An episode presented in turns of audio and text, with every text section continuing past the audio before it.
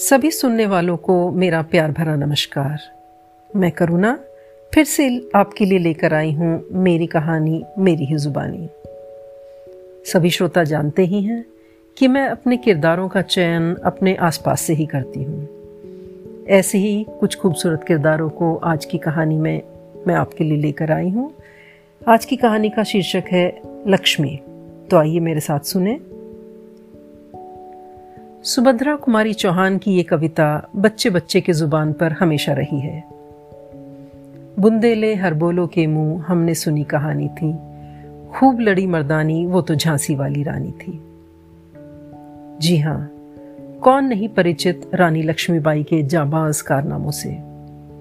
नाम लेते ही पैर उठाए, घोड़े पर छोटे से बच्चे को कमर पर बांधे, उस वीरांगना की छवि आँखों के सामने आ ही जाती है। इसके अलावा देवी लक्ष्मी से भी सभी परिचित हैं। उन्हें सानिध्य मिला है विष्णु भगवान का।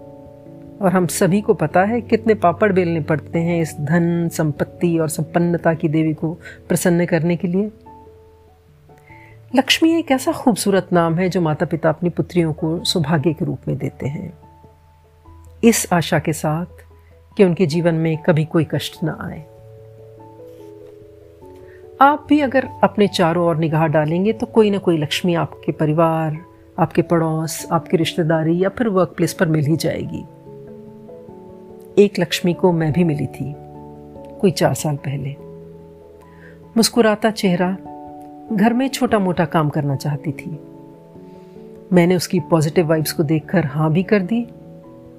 धीरे धीरे बात करने से पता चला कि उस, उसके जीवन में कितने संघर्ष हैं। बेटे की चाह में तीन बेटियाँ और बेरोजगार पति ने उसे ज़िंदगी की उस राह पर लाकर खड़ा कर दिया था, जहाँ पर कोई आम महिला शायद हार जाती। पर यह थी लक्ष्मी। नाम का बहुत प्रभाव पड़ता है इंसान के व्यक्तित्व पर। इसलिए इस लक्ष्मी ने भी हार नहीं मानी और अपनी ज़रूरतों का गला काटकर बच्चियों को बेहतरीन ज़िंदगी के लिए स्कूल में एडमिशन दिलवाया। क्योंकि वो चाहती थी कि बच्चियाँ वो सपना सहें जिसे उसने सहा है। इतनी मुश्किलों ने भी उसे मुस्कुराने का, जीने का जज्बा नहीं छीनना। दिल से सलाम तुम्हारी हिम्मत और ज़िंदा दिलील को, लक्ष्मी। अचानक कुछ महीने पहले एक और लक्ष्मी से मुलाकात हुई। उसका संबंध अपर मिडिल क्लास फैमिली से था। काम के सिलसिले में पहली कुछ मुलाकातें फ़ोन के ज़रिए हुई। खूबसूरत आवाज़ की मलिका इस लक्ष्मी में कुछ तो अलग था। इतनी पॉजिटिविटी, इतना अपनापन इतना काम के प्रति डेडिकेशन बहुत कम लोगों में दिखता है। कुछ दिनों बाद उनसे रूबरू हुई तो उनके संघर्ष के बारे में भी पता चला।